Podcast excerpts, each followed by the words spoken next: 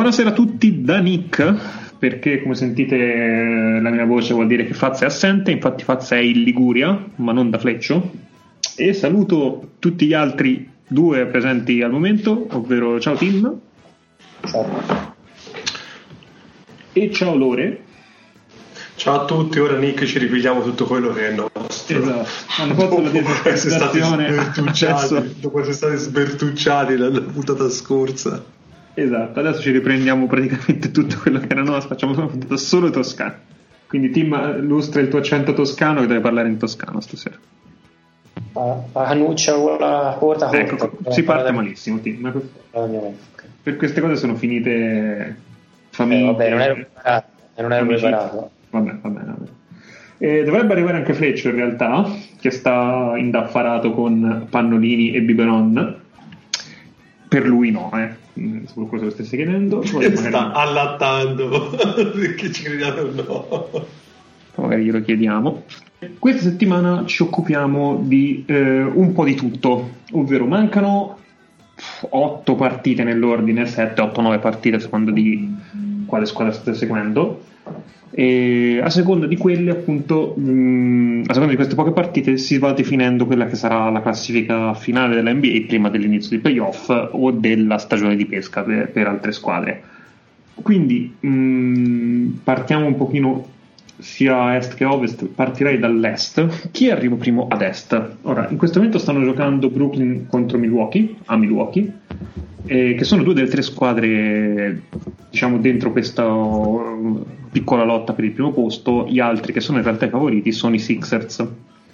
Eh, al momento i Nets hanno mezza partita o forse una partita intera in vantaggio sui Sixers. I Sixers però hanno la strength of schedule più facile di tutta la lega, perché hanno 30 esattamente, che sarebbe quindi la più facile Ehm, e i Sixers hanno il tiebreaker sopra i Nets. Le percentuali di Vegas danno i 76ers al 54% per il primo seed, i Nets al 39% e i Bucks al 7%, che sono un bel po' indietro, che hanno 38-23 di record, i Nets sono 42-20. Come vedete queste tre squadre? Chi vi convince un po' di più? Chi pensate che la spunti?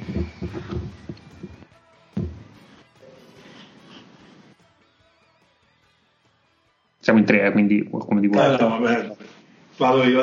Allora, eh, il discorso di Fili con la strength schedule, diciamo, un po' più eh, agevole, sicuramente fa pensare appunto al fatto che possa eh, arrivare lei prima eh, di Brooklyn, che comunque ecco, mh, ora sta un po' rimettendo a posto pezzi perché ora appunto con Durant il ritorno Irving che si spera possa dare un minimo di continuità rimane comunque sempre una bestia clamorosamente nera, ecco, però eh, Philly mi sembra una squadra che mh, mm, mi è sembrata la più solida al momento per quello che ovviamente riguarda le mie sensazioni eh, rispetto alle altre, per quanto riguarda appunto eh, il pace, se così vogliamo chiamare, della, della regular season. Quindi sinceramente mi sembra una questione, vabbè, a parte che è limitata appunto tra Brooklyn e Philadelphia, ma da questo punto di vista mi sembra che quella mezza partita già dopo con la partita di stanotte che ora ovviamente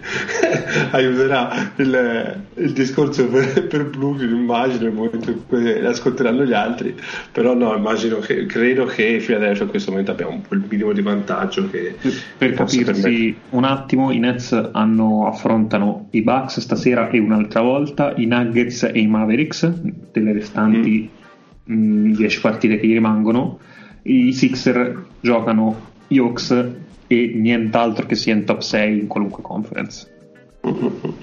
Quindi, semplice. Team? No, eh, il, calendario di, il calendario, è, è, lampante, però le partite a tarda primavera pre-playoff eh, sono abbastanza imprevedibili perché Ehm, i valori tecnici vengono spesso sovvertiti e dove spesso basta eh, l'effort a cancellare delle palesi limitazioni tecniche. Da questo punto di vista credo che l'esempio principe siano i Knicks, squadra scadente in senso affettuoso, ma che quest'anno ha giocato al 120 delle proprie possibilità, al 120%. Il risultato è una stagione che per un tifoso Knicks ehm, che ancora non ha fatto outing secondo me sulla stagione eh, di Dibo è, è uscita fuori una specie di miracolo barra un sogno. Eh, quindi senza arrivare agli eccessi dei Knicks ehm, è chiaro che non possiamo avere la certezza di come affronterà a fila queste partite anche perché presumo che se c'è una squadra che teme di farsi male e di preservare i suoi eh, giocatori fondamentali che sono un po' injury prone penso sia veramente fila. Quindi non sono così sicuro che il calendario per quanto ovviamente incida sia decisivo. Eh, c'è da dire che eh, i Nets eh, stanno andando considerando gli infortuni un po' meglio rispetto a quello che sarebbe stato lecito attendersi credevo eh, che avrebbero pagato di più anche la gestione molto smart di Durante che è arrivata tardi ma meglio tardi che mai. E comunque se dovessi scommettere il cent lo, lo metterei sui Sixers sicuramente perché le evidenze sono quelle. Però ecco sono curioso di vedere nelle ultime 5 partite come ragionano e se magari un livido gli mette ansia come ragionano Premesso questo, mm, come abbiamo già più volte esplorato, questi saranno mm, i Nets saranno molto differenti a livello dei playoff, a meno che non succeda qualcosa di particolare mm-hmm. con, Arden. Quindi quello che vediamo non è detto che sia una preview, sia in bene che nel male, mentre dei Sixer conosciamo praticamente tutto. Sì, sì, ecco, no, no, questo, questo, è chiaro. Per quanto riguarda io vedo favoriti fila con per quanto riguarda il discorso della seed numero uno per il resto mi sembra che questi in bianco e nero mm, sull'essere favoriti eh, per la corsa finale mi sembra che ci siano pochissimi dubbi. Ecco. Allora, percentuale che la vincente dell'est è tra queste tre? 100%? Mm. 99%. Ah, te dici de, de, della finale, del finale del, vabbè, la, la, finalista est, ecco. Sì, la finalista est che esce tra queste tre al 99-95. Non mi sembra che ci siano alternative abbastanza credibili da dire che ne so, la cavalcata, eh, qui faccio l'Homer, la cavalcata di Miami dell'anno scorso a cominciare appunto da Miami che non mi pare um, o, o Tatum che, che, sbrocca e ne fa 60 o Tatum sì. che sbrocca sì esattamente sì tutto rispetto a Sirena appunto MP3 però ecco. No, no, ma, ma, nemmeno però, sì, diciamo che se i Celtics sembrano pericolosi in due o tre partite della serie perché comunque sia sono C'è rodati Stevens. esatto c'è, c'è Stevens, Stevens, Tatum e comunque sono rodati e l'esperienza che hanno accumulato nei playoff negli anni scorsi sicuramente la metteranno fuori. Però l'impressione è che quest'anno gli manchi, più di, gli manchi qualcosina proprio a livello di sono proprio short a livello di talento, di star power per capirci, uh, il resto dell'est è Knicks, Hawks, Celtics e Heat, queste al momento sono abbastanza sicure di stare dentro. Gli Heat potrebbero rischiare un play-in, in realtà. Sì, sì, sì. Lì. Sì, è... ce, ce lo giochiamo con Boston e Atlanta. Esatto, poi, poi dopo andiamo anche su, sul play-in dell'est. Però insomma questo, questa è la situazione, cioè, verosimilmente a destra vincitrice esce tra queste tre, Nets favoriti abbastanza per star power e tutto, quale delle altre due vi convince meno? Sixers e Bucks? No, io non, non, lo so, io probabilmente sono un po'. Mh, ho ancora residui delle ultime due post season The Bucks che sinceramente non mi hanno esaltato per niente. Quindi ecco, diciamo che se dovessi trovare un, eh, un, colpevole in questi due, nonostante l'assetto nuovo, nonostante eh, un'altra ottima stagione, perché di quella possiamo parlare, a me Bucks mi sembra, cioè sono curioso di vedere se ai playoff eh, Budenholzer possa trovare delle soluzioni in corsa che sinceramente negli altri anni ha fatto fatica o sono state lente o sono state poco abbastanza prevedibili, ecco, mettiamola così.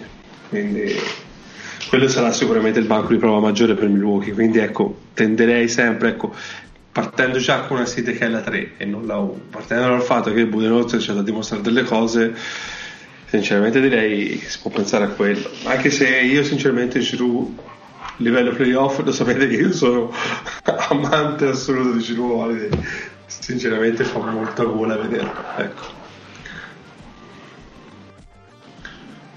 Buonasera intanto.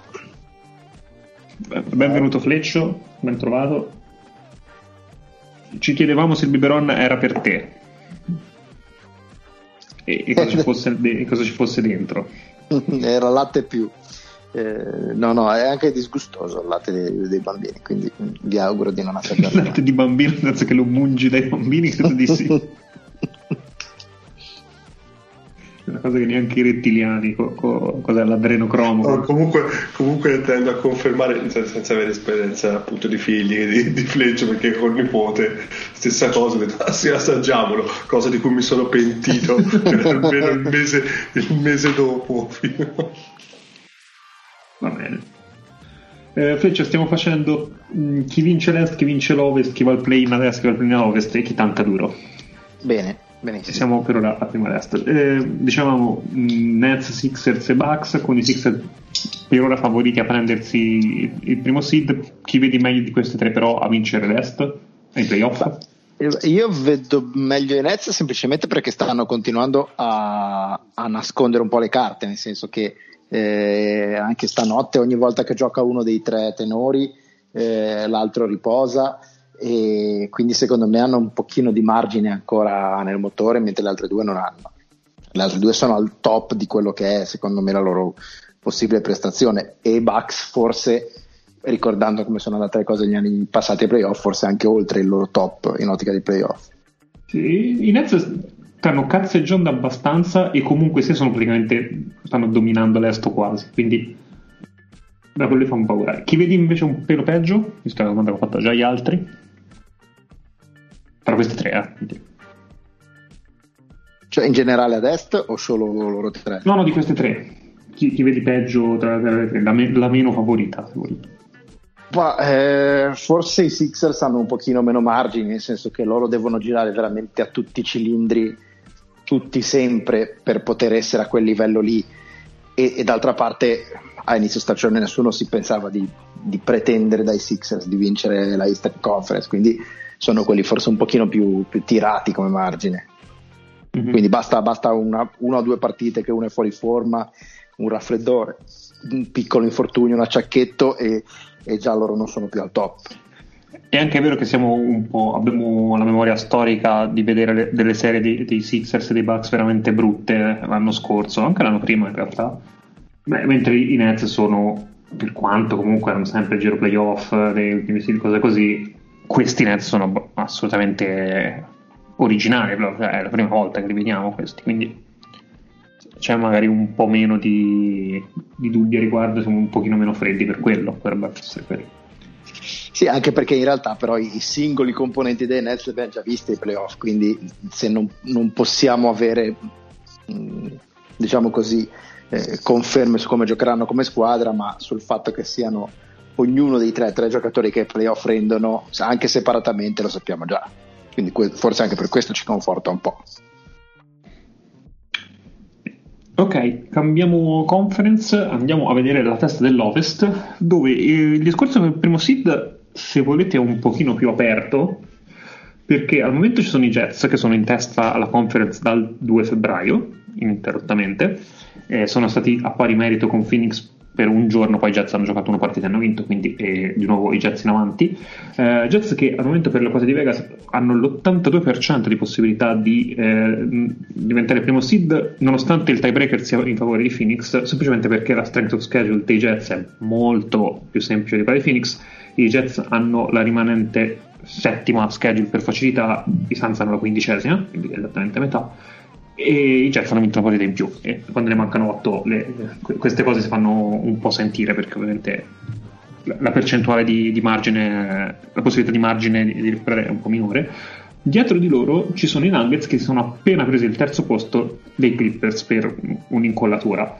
Qui in realtà c'è un, un giochino abbastanza interessante perché nessuno vuole beccarsi i Lakers che no, non si capisce bene come finiranno perché i Lakers hanno delle possibilità di finire eh, quinti che potrebbe essere probabile, sesti che è altrettanto probabile e c'è una piccola possibilità di vederli settimi o addirittura al play settimi al play che addirittura insomma mh, mm, scenario apocalittico, ma diciamo che quinti o sesti potrebbe essere il loro range. Quindi in realtà i, i Clippers e Nuggets stanno un po' facendo la danza per cercare di evitarsi Lakers al primo turno, che è un matchup diciamo un pochino ostico per chiunque. Ora, ad est avevamo detto che la vincente eh, dell'est era dentro quelle tre al 99%.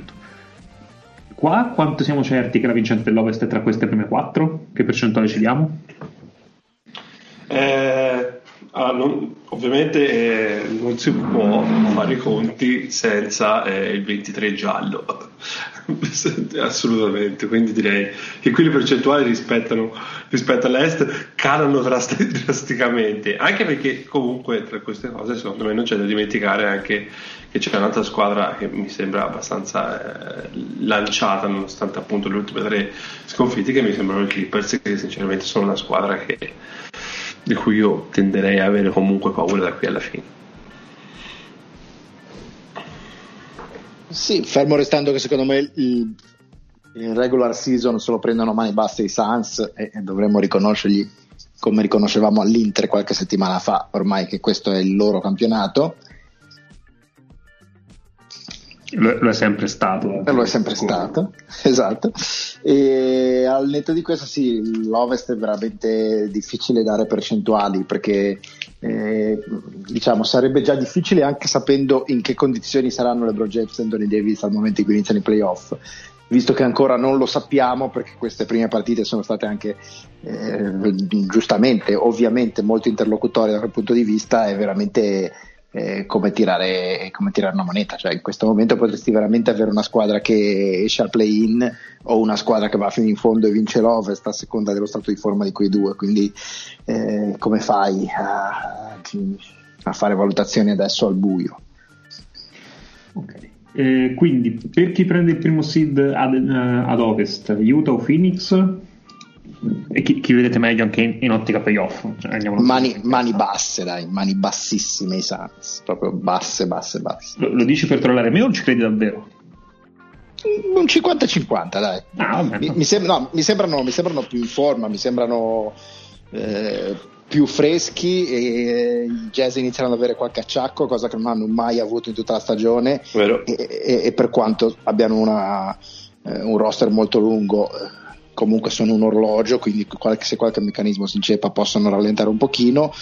E, e poi soprattutto i Sans hanno dalla loro eh, un vantaggio in termini di eh, non so come dire consapevolezza dei propri mezzi, cioè i jazz alla fine eh, sono questi, sì, grande stagione va bene, ma non è che gli dia un grande boost a livello di emotività, sono tutti veterani, sono tutti Beh, giocatori che... Nessuno si aspettava minimamente i Jazz fossero lì, eh. no, no, ok, però per dire è una squadra di veterani, quindi non è di dire guarda siamo i primi eh, a ovest eh, li faccia saltare di più o correre di più, mentre i Suns sono giocatori, a parte Chris Paul, sono tutti giocatori che eh, diciamo non so come dire, il, essere lì adesso e vedere questo questi playoff, eh, questo primo, questo primo seed, cioè sono tutte cose nuove e gli danno secondo me una, una carica diversa rispetto a tutte le altre ovest, alla fine sono l'unica squadra veramente eh, nuova del gruppo, tra quelle sicure di esserci. I Suns sono lunghissimi, forse secondo me non è ben chiaro perché Ah, non è ben chiaro perché numero uno non tutti guardano i Suns e li posso capire perché lo storico non è, non è, da, non è dalla loro parte. E numero due passa molto questa squadra di Chris Paul e altri giocatori. Però nel senso i giocatori dal 6 al 10 dei Suns sono tutti estremamente validi. Perché se cominciamo a prendere no, Jay Crowder, ma... Dario Saric fino ad arrivare ai Tori Craig, Abdel Nader, Cam- Campaign. Ma anche ma mi, mi viene da dire anche tremendamente contestualizzati a livello tattico. Assolutamente, no, no, assolutamente. Cioè, cioè, perché per me, per me una delle cose che mette tutti nelle migliori condizioni per far bene un roster così lungo, perché ora per carità parliamo di regular season e tutto quanto, possiamo mettere, però sono son, son, son tanti, appunto come dice Nick, sono tanti questi che ogni volta eh, sono inseriti nei quintetti per dare il meglio ognuno di quello che possono dare, che è una cosa che difficilmente puoi portare anche a playoff, ma sicuramente ti fa arrivare con, con, con un'idea molto, molto valida ai playoff. Ecco.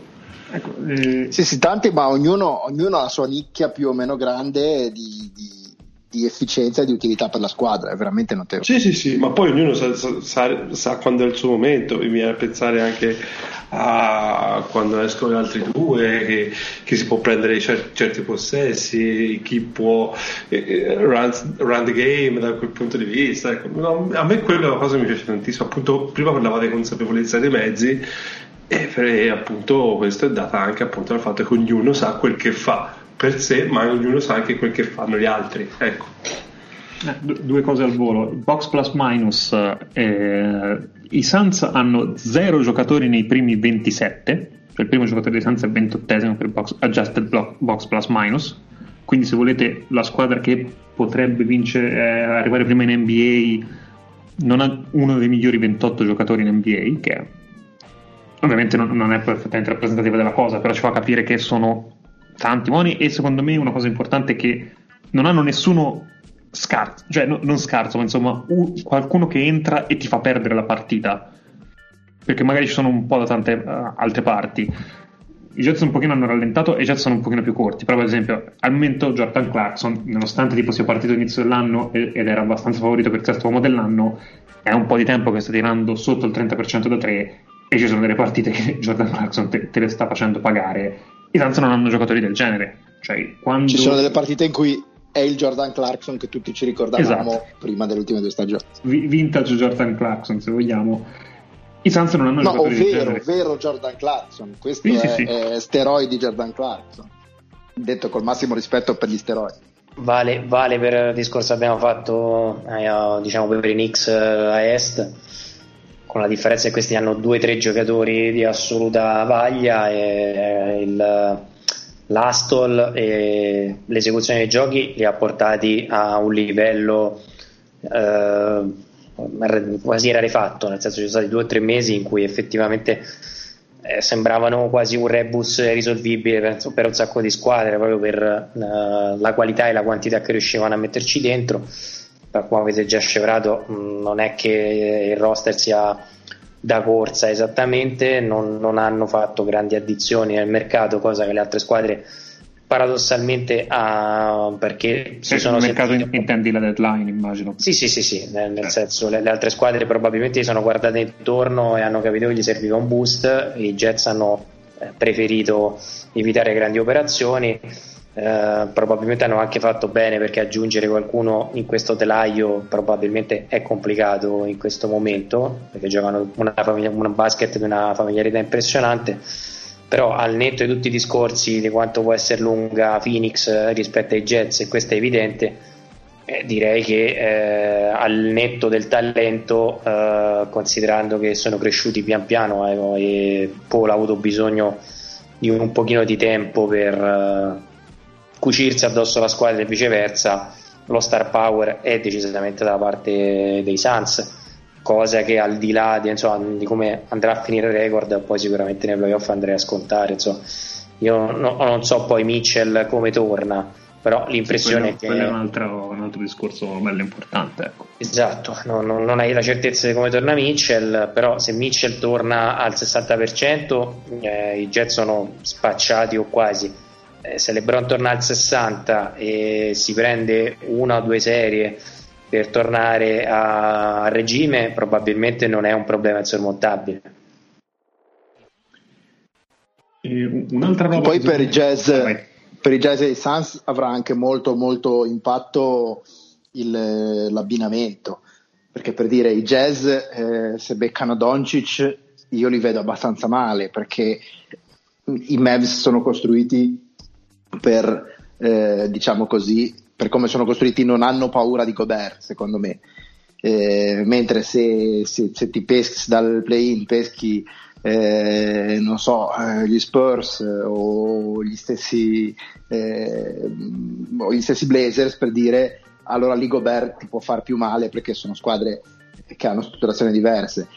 E, e al contrario, secondo me, i Suns avrebbero più difficoltà con dei Blazers, con squadre di questo tipo qua, piuttosto che di quante ne avrebbero contro, contro i Mavs, secondo me. Quindi sono due squadre che per essere la 1 e la 2 eh, potrebbero aver più o meno difficoltà già al primo turno a seconda di chi, di chi pescano dal, ah, dal sì, play. Certo, anche perché nessuna loro, di, di, loro due in realtà è una contender vera e propria, per quanto i numeri siano da contender, per quanto i, i record siano da contender, per quanto comunque no, non sono squadre mh, in alcun modo deboli o da sottovalutare, però nessuna di loro a inizio stagione o anche secondo me a questo punto della stagione si aspetta realisticamente di vincere tutto quindi cioè, siamo anche un po' cauti per quello.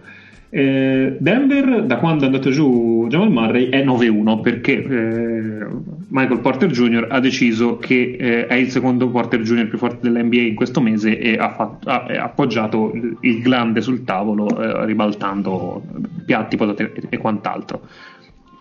Nuggets abbastanza impressionanti secondo me, cioè, se, se devo essere onesto, la squadra che non vorrei trovare ai playoff in questo momento sono i Nuggets perché fanno abbastanza paura. Non allora, so vedete voi. Allora, secondo me sì, allora, eh, il 9-1 è interessante, eh, però mi piace vedere anche contro chi eh, sono arrivate queste vittorie. Certo. Eh, eh, sì, più che altro perché poi a parte i Grizzlies che io li reputo comunque una squadra do, do, do, dignitosissima e i Clippers l'ultima Raptors, Pelicans, Rockets, Blazers, eh, appunto. Vor- vorrei rimanere un attimino dubbioso su queste cose soprattutto quando poi andremo a, a, a pensarli anche in chiave playoff. Ora, per carità, c'è ancora una stagione da finire, però mi, mi, mi, tengo un po' su, su, sulle mie, sui, sui Nuggets. Ecco, no, non è il 9-1 che mi dice no, allora ok, sono risorti da Jamal Mare che non era la sua intenzione, però ecco, potrebbe essere l'intenzione di tanti che vedono appunto questa, eh, questi risultati.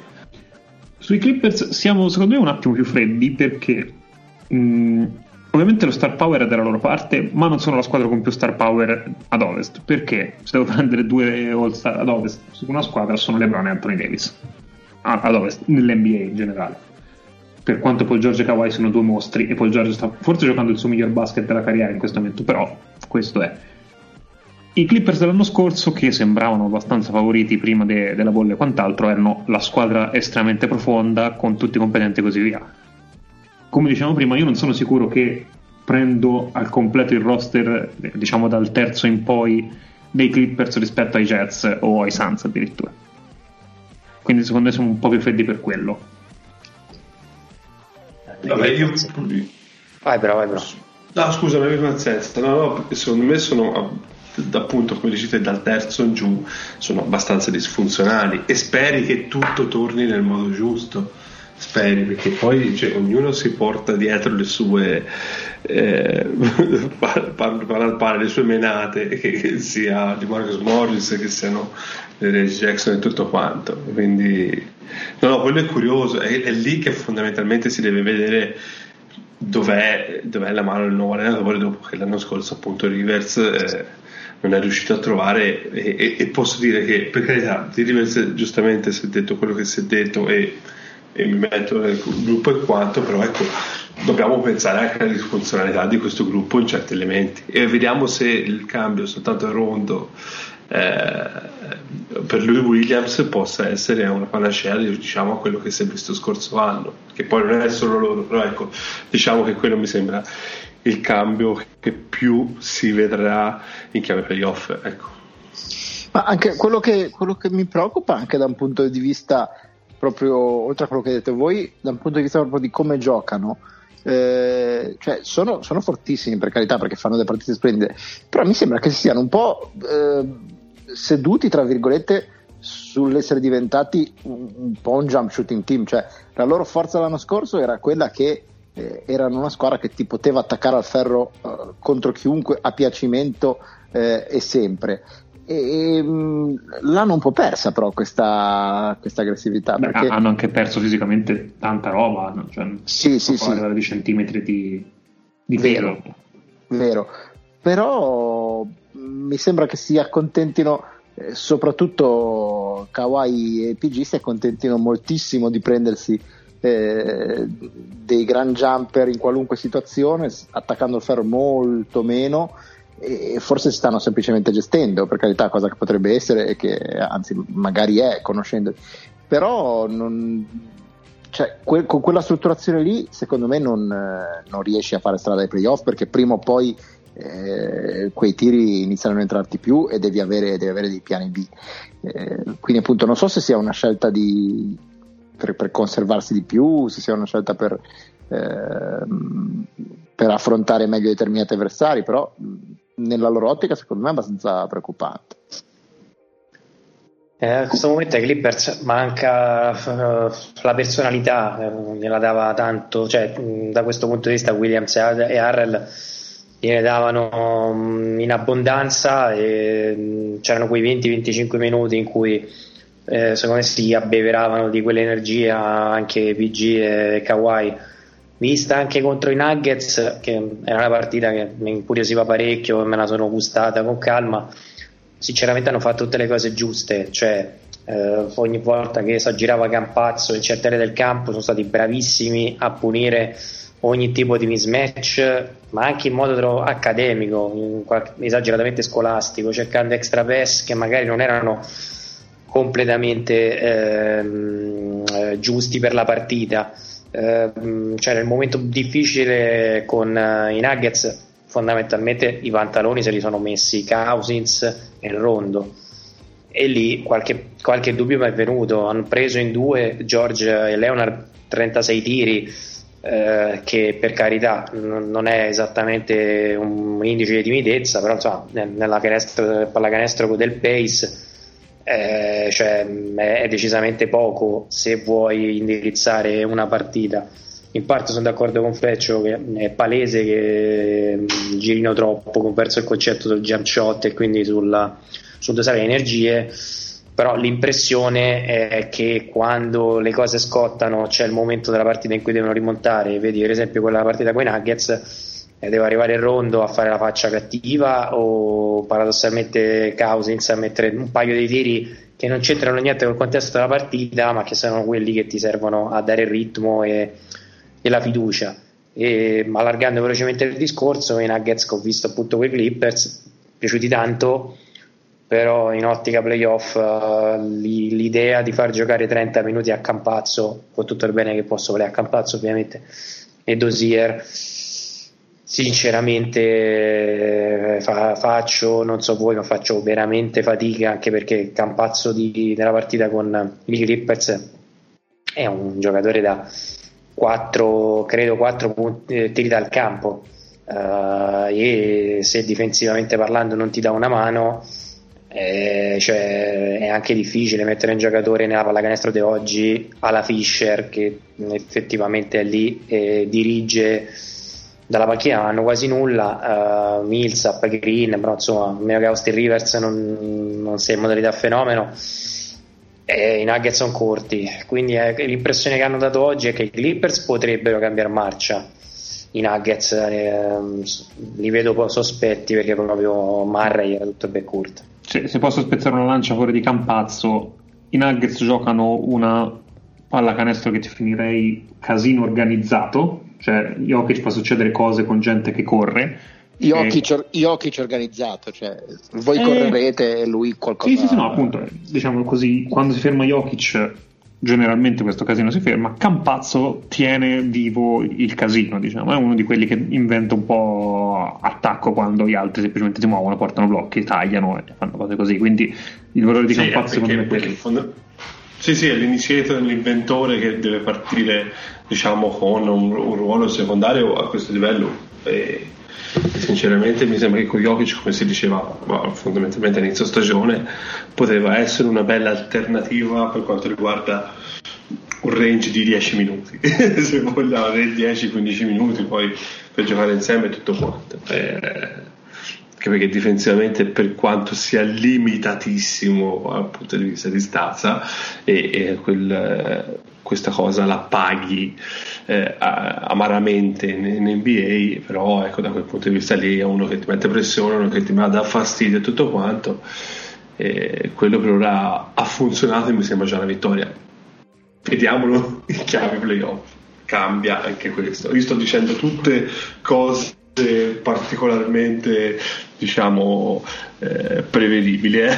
niente di niente ball predictions da questo punto di vista però eh, sono cose di cui tenere conto tra quello che si vede ora e quello che si vedrà fra qualche settimana ok vediamo eh, torniamo ad est un secondo se non ci sono altre cose da aggiungere su queste quattro qua guardiamo qual è la situazione delle mm, altre dell'est playoff ovvero chiamiamolo il pacchetto di mezzo, che sono i Knicks, gli Hawks, i Celtics e Heat, diciamo prima, posizione dalla terza alla settima. Eh, I record che vanno da 35-28 dei Knicks ai 33-30 dei Heat e dei Celtics a pari merito, quindi sono veramente tutte in, nel giro di due partite. Eh, strength, strength of schedule, i Knicks hanno la quinta strength of schedule per difficoltà, gli Heat la tredicesima, i Celtics hanno la terza per facilità e gli Hawks l'ottava per facilità quindi c'è questa componente qua. Eh, al momento mh, sono tutte e quattro un rischio di finire al play-in, anche se i Knicks o Vegas li dà l'8% e gli, a scalare gli arrivano fino a un 40%. Eh, come credete che finirà questo, questa classifica finale? Chi, c'è qualcuno di queste che farà veramente il play-in? Allora, intanto faccio considerazione generale su quello che possiamo vedere. L'anno scorso abbiamo visto arrivare i Lakers, non voglio dire in crociera in, eh, in finale, ma eh, ecco, non, sì. così, non, così, difficile, però sì, ecco. sì, quest'anno io la vedo dura che a, a, Ovest succeda la stessa cosa, ma la vedo abbastanza prevedibile una cosa così a Est, almeno per quella che poi si prenderà la 1, anche perché poi quella 4-5 rischia di essere una cosa abbastanza, non dico facile, ma ecco. Eh sì, diciamo il percorso della 1 a est, senza offendere nessuno, è abbastanza eh, diverso da quello della 2. Eh, di queste c'è qualcuna che dite sono abbastanza certo che si, si, prende il quarto posto o sono abbastanza certo che finisce il play-in o sono tutte ne, nel mischione? I, I Knicks sono ovviamente on fire, i Knicks hanno vinto 9 delle ultime 10. È eh, quello, perché fondamentalmente ora anche che i Knicks potrebbero essere a livello di nome quelli un pochino meno sexy se vogliamo, anche gli Hawks e tutto quanto, però ecco poi c'è il campo, il campo ti dice che comunque questi stanno fatturando e stanno fatturando bene e sono solidi e sono solidi difensivamente come, come lo sono da tutto l'anno in maniera a mio modo di vedere è anche abbastanza incredibile, non tanto per quanto riguarda concetti ma quanto per continuità perché ecco il roster ci sono gente esperta e tutto quanto però. E posso spezzare un attimo le reni a, a questa speranza dei Knicks? Dai, prossimi, sei, sei, qui per questo. Pro, prossime partite tutte senza in trasferta. Show, senza show fa meno ridere, però sentiti libero lo stesso. È vero anche questo. Eh, prossime partite di Knicks tutte in trasferta: Memphis, Denver, Phoenix, entrambe di quelle di Los Angeles. Mm, eh, c'è la quarta, se non mi sbaglio, più difficile, la quarta più difficile, se non mi sbaglio. Almeno io sto guardando Tank, eh, io sto guardando Tankathon, non so sto guardando ah. te, però. Mm-hmm. Sì, no, poi non ha avversari facili finora. Ora, anche lei, io prima ho messo in contesto appunto le 10, le ultime 10 dei Nuggets, ma si potrebbe fare lo stesso anche per i Knicks, perché comunque a parte la sconfitta con i Suns, poi Boots, Raptors, gli Hawks che comunque è un altro tipo di eh, sfida, che comunque li fa comodo, appunto perché questa lotta quarto, quinto, sesto e tutti quanti, e poi chi ci sono? I Mavericks che sono tra quelle tra le vittorie un pochino più esaltanti. Poi vediamo, però ripeto. Eh... In realtà con Memphis hanno giocato e vinto stanotte, però insomma. Ah, okay. Di Knicks, eh, dico, però. Sì, sì, sì, sì, sì. Eh, però ecco. Come l'hai detto bene, Raptors, Lore? Ora guarda. Eh, eh ora ma perché basta, sto, svilupp- sto, sviluppando basta, l'accento. Basta, ora basta che tu smetta di dire solito e poi ci siamo, veramente. Dai, è, molto, è, molto, importante che impari. esatto, è molto importante che tu smetta di dire solito. Ecco. Cos'altro, cos'altro di queste? Fleccio, di, di, queste ce n'è qualcuno che ti piace particolarmente? C'è una, una, sorpresa, una di quelle che magari fa la finale di conference? O dici è carne da cannone per le prime tre? Eh, no, io direi a costo di, di, fare una brutta figura, credo anch'io che i Knicks dovrebbero un pochino contenere il loro entusiasmo perché alla fine è vero tutto quello che ha detto Lore, ma sono comunque una squadra eh, un po' corta a livello di, di talento. Eh, quindi io a, a istinto senza, eh, senza, niente che lo confermi perché obiettivamente i loro, i loro, numeri sono tutti buoni sotto tutti i punti di vista eh, io dovessi giocarmi qualcosa me lo giocherei sui Knicks che, che caleranno un po' però appunto sono, sono sensazioni ecco tra Celtics e Heat chi fa il play-in?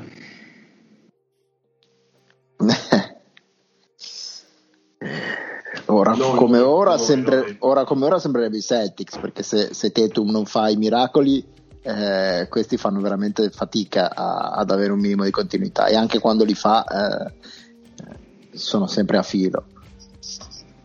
Sono due squadre abbastanza simili eh, nel senso che entrambe questa stagione quando sembrava che stessero raddrizzando la nave poi va a finire che ti perdono di 20 contro i Timberwolves eh, o, o, di 40 con gli Ora cioè, hanno, hanno, tutte e due avuto dei, dei passaggi a vuoto inaspettati e abbastanza incomprensibili.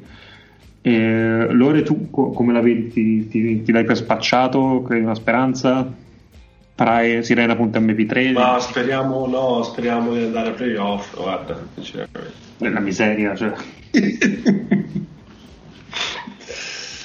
Eh, no, no, non, cioè, non c'è continuità con i risultati.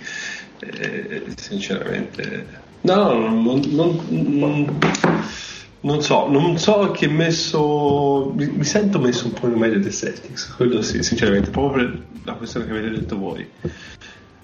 Però ora sto guardando un pochino qual è ehm, appunto la scheda da qui alla fine che se non mi sbaglio dovrebbe essere no nella media però ecco. Tra, tra le prossime sarà interessante no peccato perché ne abbiamo due con Boston che quelle saranno molto interessanti tra eh sì una dietro l'altra ne sono due con Boston che sono notevoli poi comunque avete Sixers, Bucks, Mavericks ma anche poi... Charlotte è meno noiosa, io ve lo dico perché Charlotte, Indiana, Timberwolves Timberwolves che stanno vincendo partite, non so capire perché. Eh, non lo sanno neanche loro. no, non lo sanno bene nemmeno loro perché. Eh, Boston invece Portland, Knicks, due volte Heat, poi Timberwolves, Magic, Cavaliers, Bulls, tra le altre. Sì, diciamo che gli, gli Heat hanno una cosa particolare che secondo me che per qualunque squadra NBA arrivare al play-in è uno spauracchio perché dici cazzo io non mi voglio giocare tutta la stagione in, in, in così pochi in una o due partite di, addirittura. Secondo me gli sono gli unici che eh, io direi ma io me ne gioco la stagione anche in una partita perché eh, Spolstra una partita è una sola te la prepara eh, te la prepara meglio secondo me di chiunque altro la partita singola. Quindi io fossi in loro avrei meno, meno paura. anche Spolstra direbbe apprezzo ma... No, sì, non lo vuole giocare lui, eh, per carità, sì, sì. No, no, non lo vogliamo giocare in nessuna maniera, anche perché poi fondamentalmente, come dici te, la stessa cosa che dici del play-in, la possiamo dire su una serie di playoff, non siamo clienti semplici, un po' per quanto riguarda appunto l'avere Spolstra che io ripeto è uno che l'anno scorso ah, ma non solo l'anno scorso ha sempre preparato delle partite delle serie in maniera secondo me eccezionale. E più un Jimmy Butler che io sinceramente mai darò per morto perché sono i quei giocatori che sinceramente sanno veramente fare uno step quando serve. Quindi... ma perché poi sai cioè, il preparare una serie ce ne sono non tanti ma ce ne sono alcuni eh, bravi a preparare una serie però per dire a preparare bene una partita cioè dire parti e sei subito forte e in questo Spolstra è veramente, cioè per dire Vogel, massimo rispetto, molto lontano come allenatore come Spolstra, però per dire se vi ricordate l'anno scorso i Lakers partivano sempre male in tutte le serie e poi lui era bravo a trovare gli aggiustamenti e alla fine della serie aveva messo la baracca, però partiva male, no? Cioè lui è uno che ha bisogno di un, una, una partita e mezza per capire che cosa no, c'è davanti. Spolstra ti legge molto prima da questo esatto, punto esatto. Sì, Spolstra, sì, quando, sì. quando, inizi la serie lui sembra già che l'abbia già giocata da due settimane perché i, i, concetti chiave per farti male ce l'ha subito pronti dal sono due dalla... partite avanti sicuro sì, quelle... esatto e quindi quando giochi un play-in che non hai il tempo di fare degli aggiustamenti quello secondo me ti può fare la differenza Comunque, rivediamo un secondo come funziona il play-in, che magari, è, visto che il primo anno potrebbe non essere che sono tutti. Settimo, no, anche perché l'ho chiesto io prima di no, iniziare no, appunto, ma l'ho ricontrollato anch'io perché, perché mi confondo spesso. Settimo e ottavo giocano tra di loro, chi vince entra ai playoff come settima, chi perde va contro la vincente di nove decima e chi vince quella partita entra come ottava. Questo è come funziona il play-in in entrambe le conference, ovviamente. E stessa situazione di, del gruppo di mezzo ad ovest. È decisamente complicata perché sono tutte diciamo a rischio di play-in. A partire dai Lakers che sembrano però quelli un pochino più tranquilli nel, nel fare play-in. Lakers e Mavericks al momento hanno lo stesso record e credo che i Mavericks siano, abbiano il tiebreak sì, i Mavericks hanno il tiebreaker su, sui Lakers a una partita di distanza però c'è il, tie c'è il, eh, il play-in perché c'è Portland. Segue Memphis che sembra abbastanza dentro eh, il play-in perché ha quattro partite dai, dai Lakers e ha, eh, e ha, tre partite di vantaggio sui Pelicans che sarebbero fuori dal play-in. A mezza partita da Memphis c'è Golden State e San Antonio. È interessante però vedere anche chi finisce settimo, ottavo al play-in perché ovviamente ti permette di avere basta vincerne una su due invece che due su due per entrare dentro e in questo momento Memphis, Golden State e San Antonio sono tutte a mezza partita di distanza una dall'altra, mentre Portland sembra un pochino più... Se, se Portland fa il play-in, verosimilmente lo fa la settima, a meno di suicidi dei Lakers, ma adesso che è tornato LeBron dovrebbero essere tranquilli, e a meno di suicidi dei Mavericks, che anche dovrebbero essere un pochino più, più tranquilli, ma ribadiamo, una partita su otto rimanenti, quindi è tutto abbastanza in tonnara. E la presenza qui dei Lakers però è anche quello che ci permette di dire che non siamo sicurissimi, eh, forse anche dei Mavericks, non siamo sicurissimi che chi vince dall'Ovest esce da quelle prima di loro, perché ovviamente c'è su questa variabile impazzita. Eh, fuori dal play-in i Pelicans sono a mh, mm, tre partite dalle, dalla decima e quindi diciamo al 90% Vegas li dà fuori dai playoff ma ancora non eliminati. Poi, verosimilmente anche Kings ancora hanno delle possibilità di fare dei playoff, non chiedetemi perché, ma c'è anche questo, ma non li consideriamo. Ehm, allora, ve, mm, facciamo con ordine: Lakers, Mavericks, Blazers. Chi di loro fa il quinto posto? Chi di loro fa il sesto? Chi di loro va al play-in? Secca. Ma io dico Lakers quinti.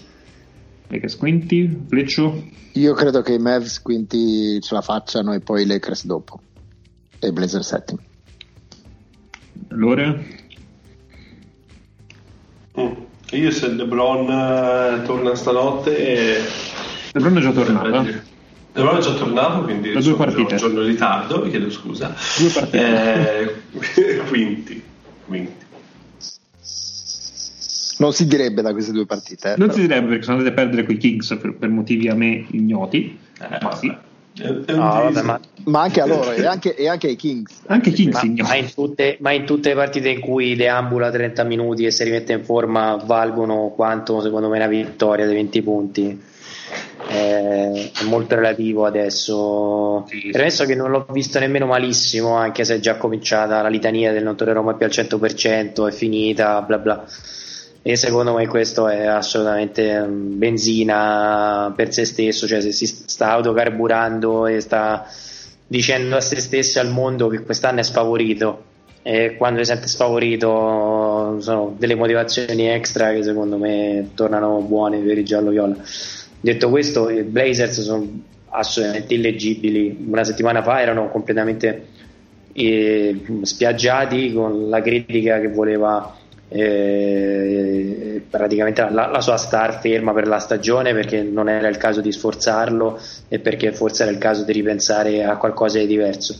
Eh, hanno ripreso a macinare, però la rotazione dei Blazers è quantomeno eh, problematica e il giocatore che nelle ultime partite gli ha dato il boost per certi versi che è Simons fondamentalmente l'allenatore non lo può vedere o mi dà l'impressione che non è che siano esattamente pane e burro con Stotz quindi mh, mm, i Blazers secondo me se, non, se, arrivano settimi sono destinati a farsi male quest'anno nei playoff non, non ce li vedo come l'anno scorso Gagliardi e Tosta no, i, poi, i Blazers no. poi sono in parabola assolutamente discendente per ricordarsi a febbraio se la stavano giocando con i Suns e per, per entrare in quel gruppone di lì, lì, da lì in poi sono andati veramente a precipizio giù giù giù.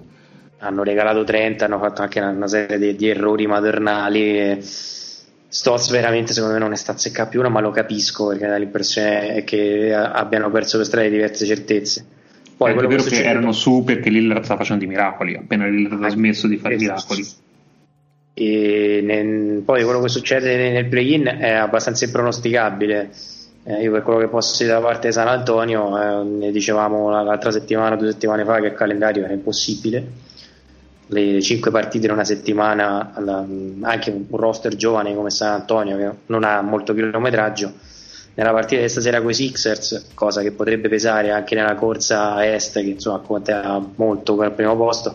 San Antonio si presenta con quattro giocatori uh, malfermi, tre sicuramente mancheranno, uno vedremo.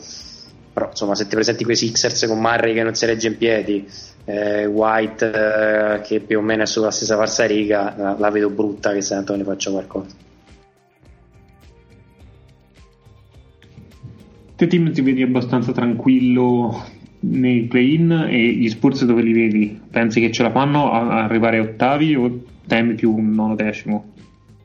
Eh, due settimane fa ero ottimista, adesso sinceramente vista la condizione fisica eh, comincio un attimino a, a, essere preoccupato perché l'impressione che ho è che l'anno scorso abbiamo girato la stagione mettendola sul pace e sulla freschezza eh, quest'anno, quest'anno non, non, vedo la possibilità di una replica e, mh, con, con Murray che è nel bacino di carenaggio eh, la, la, vedo veramente complicata non, non, so come la squadra possa in qualche modo sopperire se poi come sembra mh, abbiano, hanno deciso di mettere Vasselli in quintetto nelle ultime partite per cercare di fargli fare minutaggio la vedo complessa. Lo stesso Caldon Johnson, che è il giocatore chiave, il giocatore più divertente di quest'anno, è un giocatore completamente assente dal perimetro e se non gioca al 150% eh, ti accorgi che c'è qualche limite. Quindi no, io la vedo male secondo me San Antonio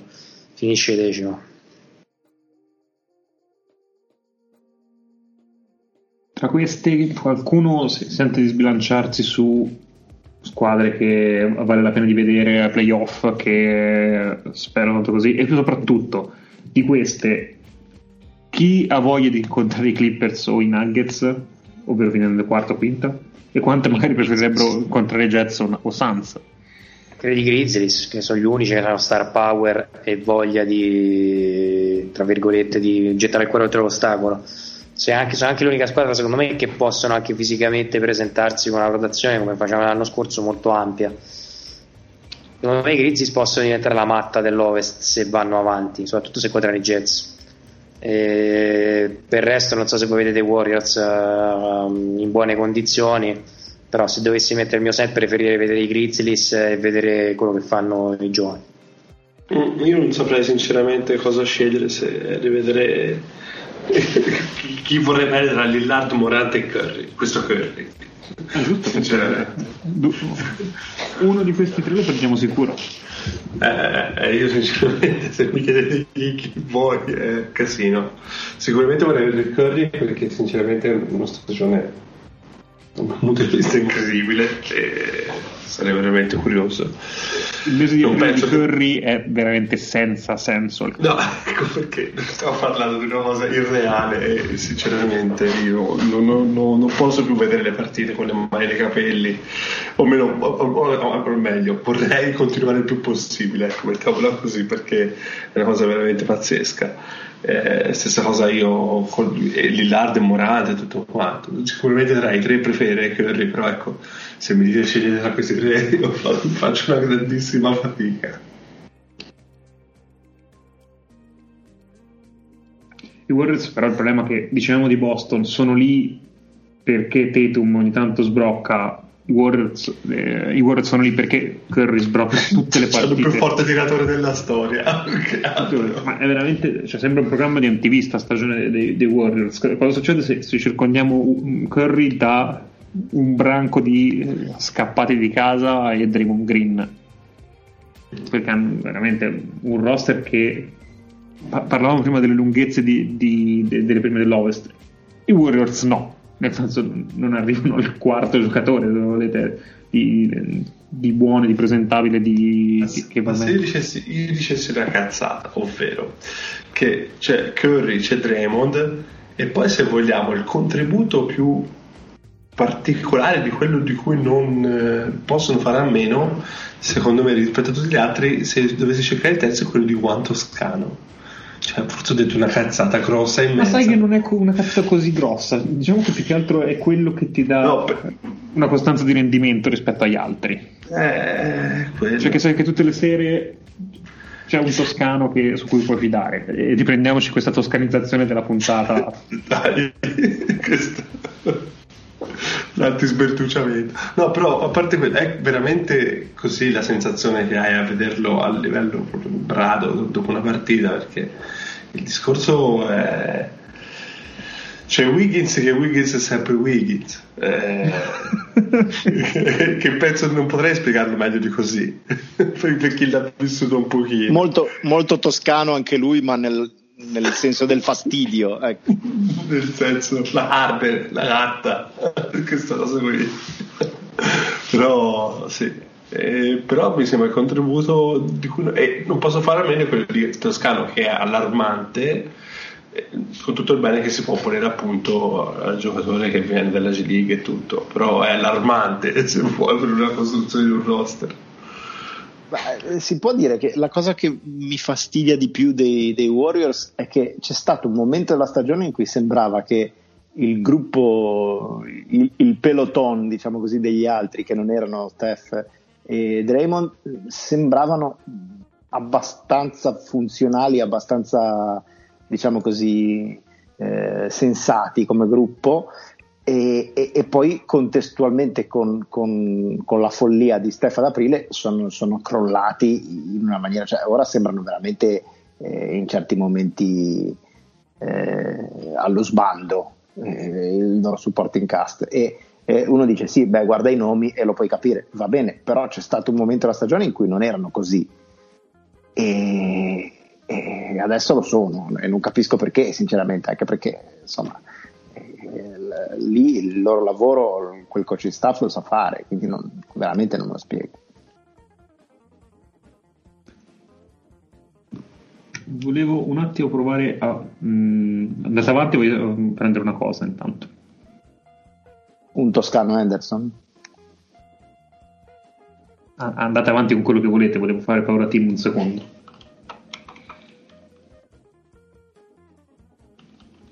Vai, andate.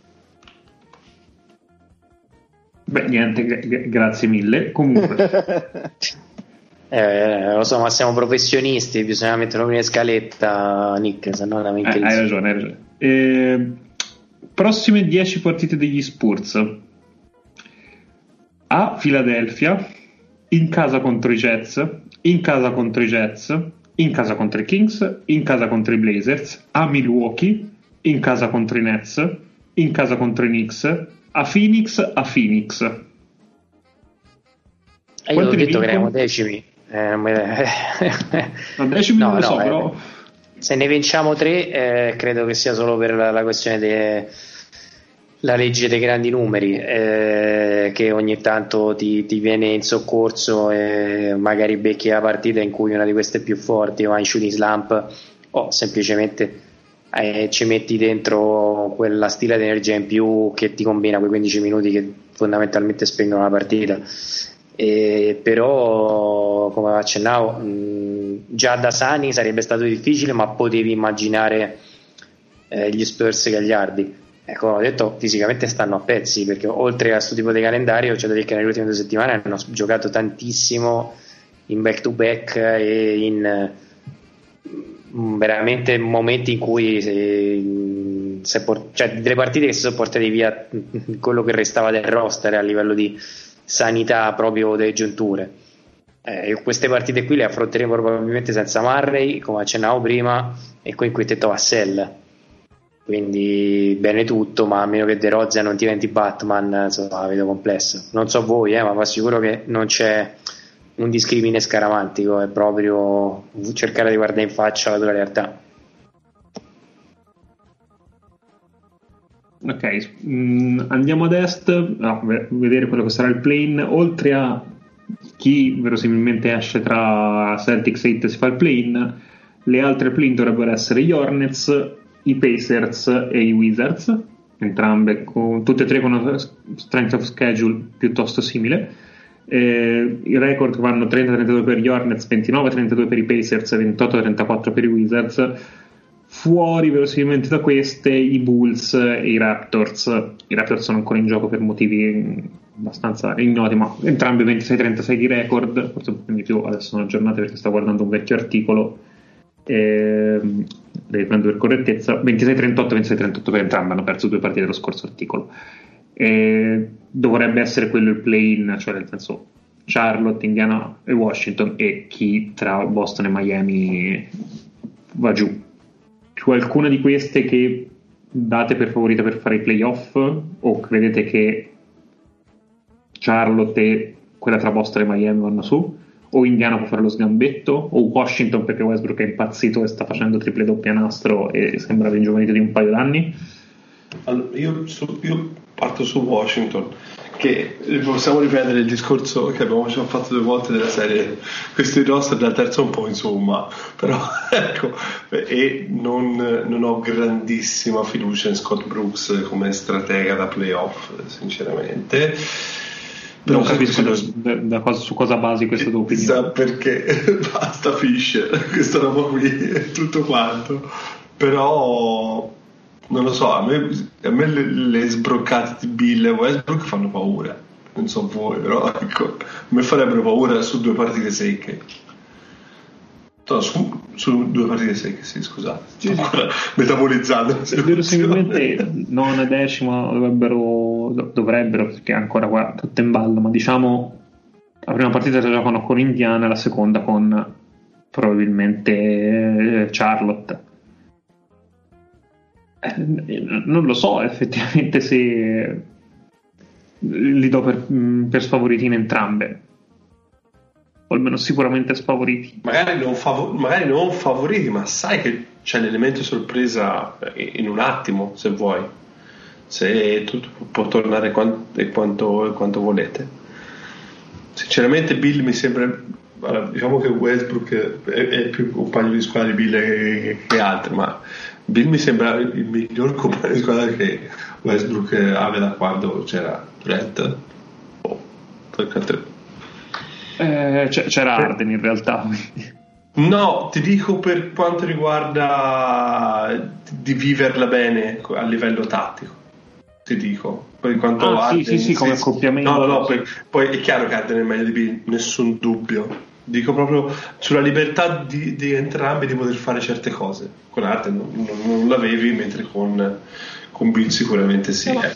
Hill, se vogliamo, si, si è scoperto ball principale da un paio di stagioni, non di più. Eh, però, però nasce come off-ball scorer che... Assolutamente. Eh, ma non ti sto dicendo che si rubano possesso, però ecco, può agire anche così, ecco. No, no, sicuramente eh, si complementa meglio e soprattutto a differenza di Arden, se Bill non tocca palla durante l'azione rimane comunque estremamente pericoloso. Ma poi va detto anche che No, no, vai, finisci, finisci. No, non dici guarda, da quel punto di vista un po' meno. Certo. No, quello che volevo dire è che i record hanno anche eh, una storia, nel senso, a, a, parità di record conta moltissimo se tu hai fatto un grande inizio di stagione e poi ci arrivi un po' col fiatone o se ci arrivi con la rincorsa. I, i Wizards arrivano, eh, se ce la fanno, eh, al, ai play-in con la rincorsonissima, non con la rincorsa. Eh, sono perché... 8 nelle ultime 10, ad esempio. Eh, ma questi hanno fatto tutta una prima parte della stagione da peggior record NBA, non, sì, sì, sì.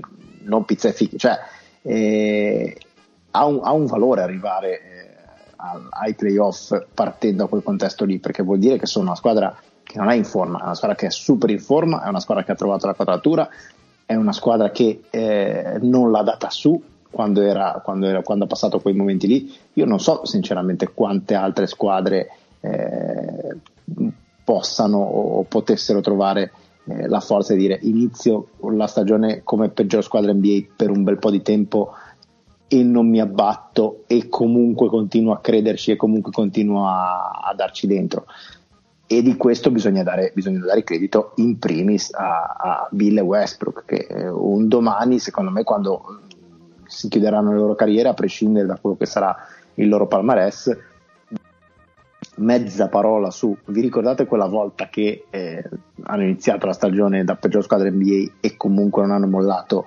e sono arrivati a giocarsi almeno l'accesso ai playoff cioè, secondo me questo è una piccola cosa che però ha un suo valore eh, bisogna riconoscere anche perché, quando, anche perché se riuscissero veramente ad arrivare ai playoff dopo due partite gara secche in quanto riguarda stiamo parlando di una squadra NBA che nel quintetto iniziale c'ha Alex Len, Raul Neto e Ruya Shimura con tutto il rispetto per Ruya Shimura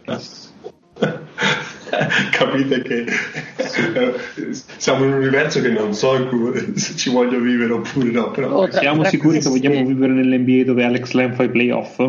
Trovo, trovo, divertenti, devo essere onesto, mh, mm, a parte l'hype, il discorso di, di Ball, trovo molto divertenti gli Hornets ultimamente, nonostante la maggior parte dei giocatori presi singolarmente siano delle fidanzate sbagliate o siano dei pessimi esempi di giocatori squadra però è un po' l'entusiasmo che dicevamo mh, per altre squadre che regala delle sensazioni diverse rispetto al solito, la maggior parte di questi mh, un'atmosfera che sia dei playoff, dei play-in non l'ha mai vissuta ma hanno sempre preso delle belle delle gnate sui denti eh, sempre abituati ad essere considerati una squadra NBA irrecuperabile e più o meno il gruppo degli Hornets sta insieme da un po' di tempo noi vediamo una squadra che gioca con PJ Washington eh, che più o meno fa il 5 legale o illegale che sia e che gioca con, come ogni partita più o meno come se fosse l'ultima. Devo dire che comincia a divertire. Non, non so se probabilmente sarà una scelta che ripeterò l'anno prossimo di, di farmi piacere tra virgolette.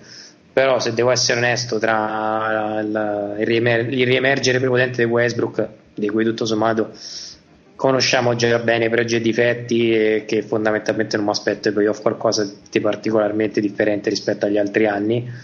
E quello che abbiamo visto e detto anche delle squadre dell'est io preferirei non che gli Hawks non abbiano talento anzi però tra, se dovessi scegliere una squadra ignorante che mi piacerebbe vedere ai playoff sono proprio gli Hornets. Non so voi se avete gli stessi sentimenti e Hornets sono molto divertenti, quello, quello va assolutamente riconosciuto. La media è tornato, peraltro, facendo tipo il primo passaggio che ha fatto era di 70 metri, proprio la passata così, quindi sì. Per me, per me anche lì leggi della fisica, rivediamole, come fa a scendere quella roba lì? Pa- parliamone di nuovo.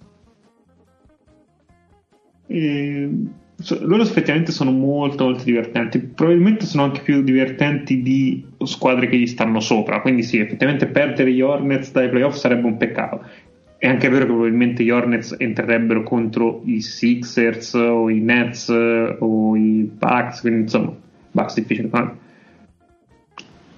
no ma poi anche consci del fatto che si spera che questa non, sia, non sarà certo l'unica opportunità di vedere gli Hornets a playoff. Mi sembra un gruppo abbastanza futuribile, giovane, che può rivederlo tranquillamente, secondo me, anche il prossimo anno. Ora io parlo senza conoscere la situazione contrattuale a memoria e qui si sente la mancanza di Monza Brianza. Però da questo punto di vista mi sembra che questi possano tranquillamente dire ok, quest'anno è andata così, è andata benissimo non c'è da essere delusi nel caso non arrivassero poi a giocarsi un playoff perché mi aspetto l'anno dopo che arrivino anzi con la furia.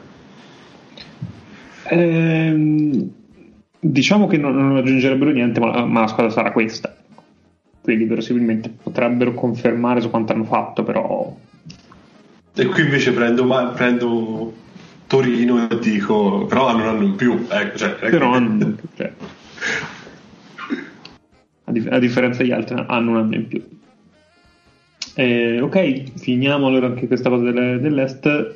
Mm, se vogliamo in passante, quote per chi affronta i Lakers al primo turno di playoff, Nuggets 57%, Clippers 28%.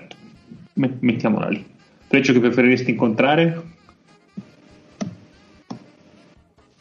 Bah, eh, forse i Clippers, forse i Clippers perché almeno ci sarebbe un po' di, un po' di cazzimma in più, ecco. Eh, sarebbe un primo turno che, che si lascerebbe guardare, eh, diciamo tranquillamente, potrebbe, anche potrebbe essere anche facilmente la, la finale ad ovest anticipata se vogliamo. Esatto, anche perché i Nuggets sinceramente vorrei vederli, vorrei vederli andare più avanti, ecco. Contro i Lakers o no, ma vorrei vederli andare avanti. Allora, mm, partiamo invece dalla parte interessante della NBA, ovvero chi sta tankando in maniera vergognosa. Eh, chi vincerà il tankathon quest'anno è verosimilmente... Eh, ce, l'hai, ce l'hai un berra.mp3? Mm, no. Beh, beh, beh, però dovremmo, dovremmo procurarcelo. Però, esatto, esatto, secondo me è una grave mancanza. Probabilmente mi farebbe più ridere della sirena, comunque confermo stanno tankando in modo vergognoso, ma il tankathon lo vincerà Houston perché ha un numero di sconfitte imbarazzante. Houston al momento è 16-48, hanno nelle ultime 10 sono 2-8, hanno perso solo uno perché hanno vinto due, due partite fa. Eh, nelle prossime 8 partite di, di, Houston, che ha la peggior strength of schedule, Jets, Sixers, Clippers, Bucks, Lakers, Blazers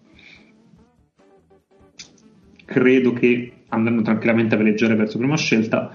Eh, prima scelta di eh, Houston che è protetta 1-4, quindi devono vincere, devono comunque vincere lotteri perché se finiscono quinti si fa Rakiri.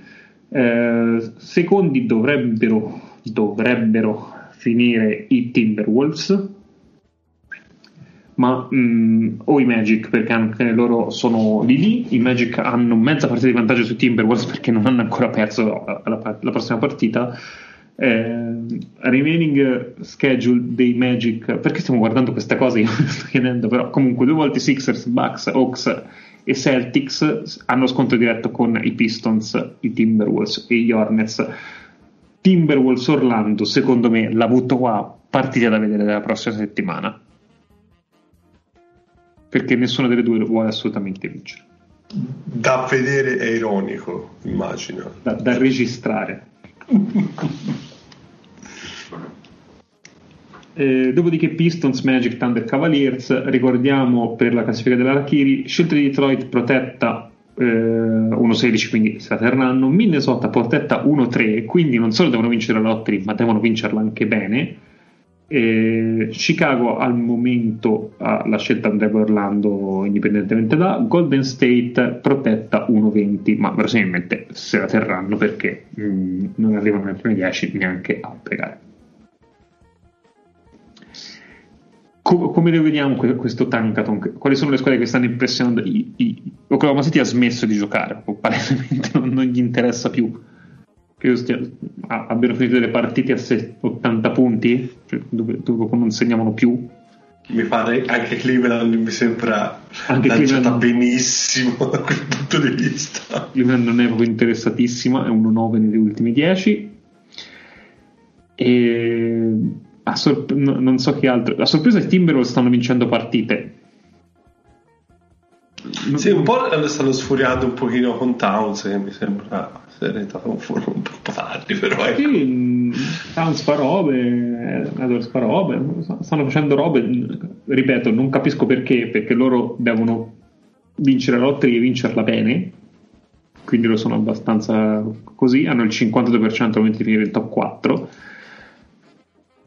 però ecco non vorrei che si stessero facendo molto molto male da soli allora, io, reputo, io, reputo, molto difficile per giocatori del genere giocare a perdere. Cioè, eh, noi si parla sempre di tanking e tutto certo. quanto, però bisogna sempre arrivare a dire della serie.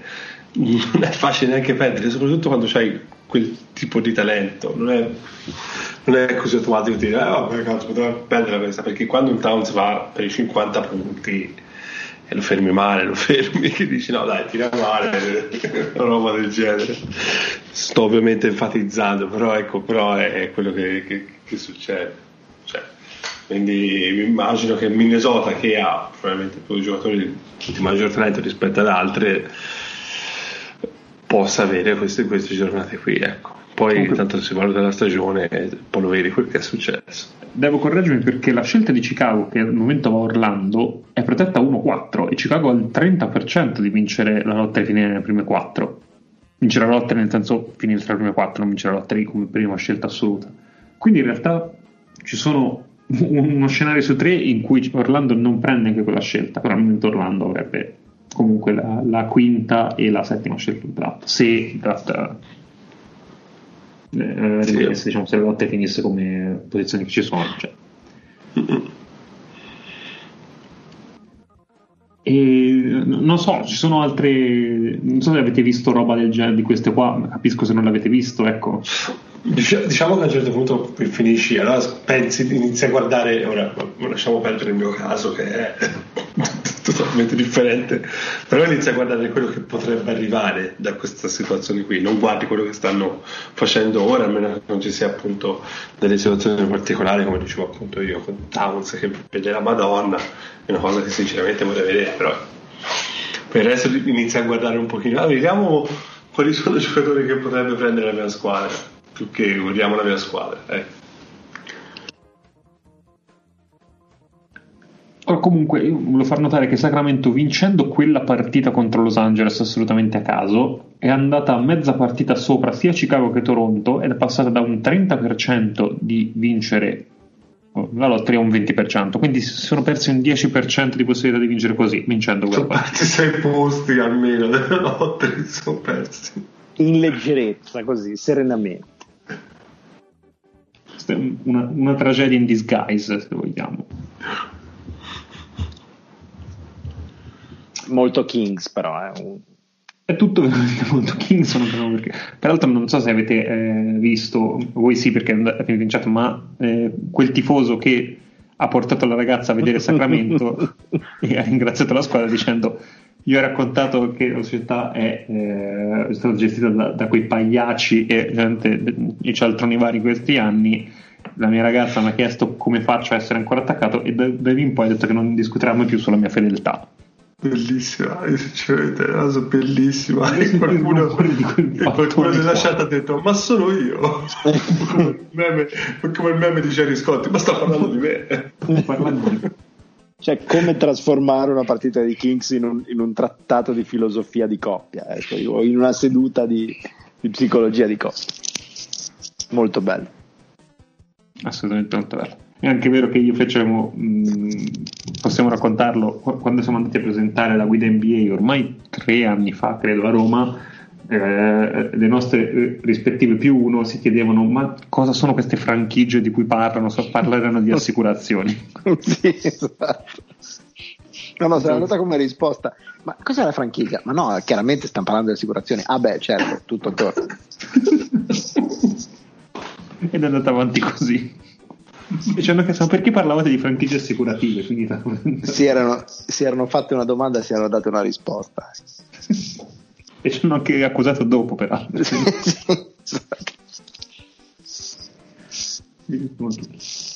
Bene, non so se avete, ci sono cose da aggiungere, altrimenti finiamo la puntata in, in formato ridotto, ma eh, la toscanizzazione è, è conclusa e prendiamosela con pazzo, non so. Ma, Kevin Love? Kevin Love, dici quella, quella, quella, cosa brutta di Kevin Love, cioè, forse quella poi... brutta storia di Kevin Love, degli straordinari da prive di Kevin Love. esatto.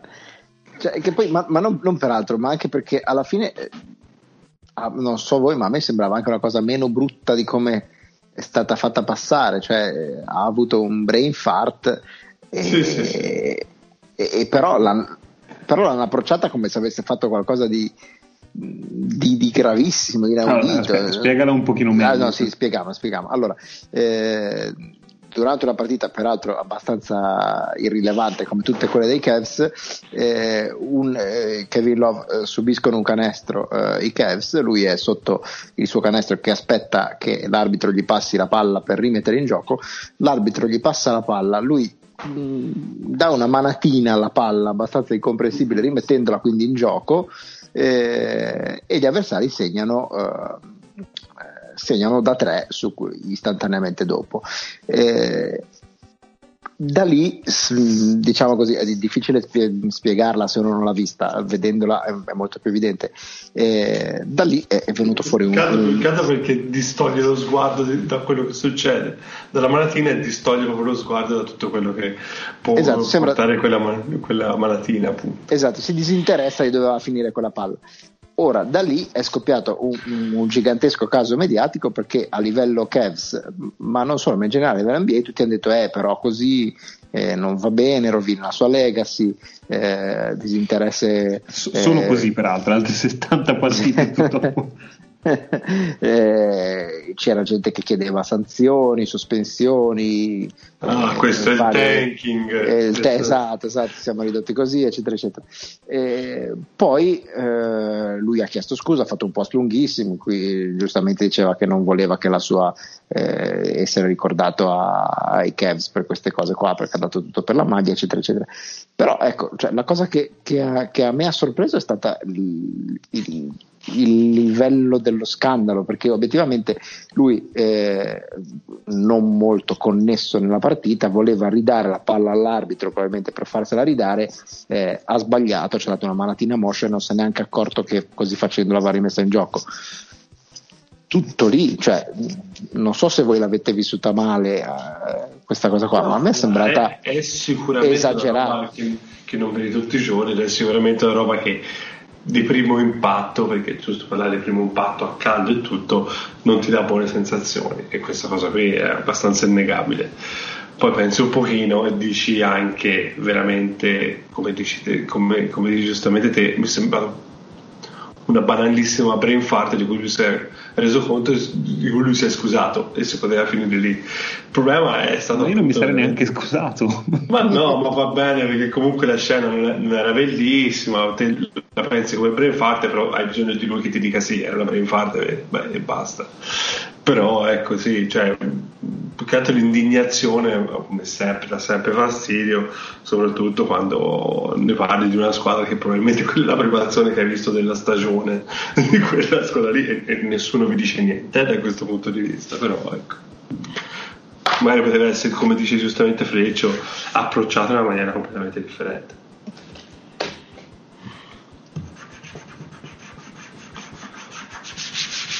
Ho, ho, visto di peggio, dai, diciamo così.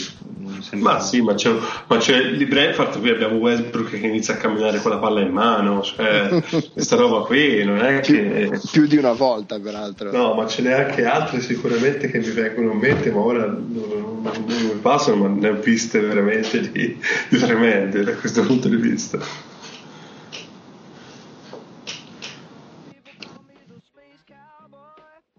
Bene, allora possiamo concludere qua, se non ci sono altri brain fart da, da commentare. Un o saluto. Come? O altri Kevin Love. O altri Kevin Love da commentare, sper- speriamo di no. Eh, un saluto a Fleccio. Ciao a tutti. Un saluto a Tim. Voglio sapere se il tuo accento toscano è migliorato dall'inizio della puntata. Eh, no, no, non me lo fa fare perché no, vabbè. è imbarazzo, però sì, sì, ci sta lavorando. Ciao a tutti. Un saluto a Lore. Che ci siamo ripresi finalmente quello che ci aspettava. Un saluto da Nick e la puntata toscanizzata è conclusa qua. Alla prossima.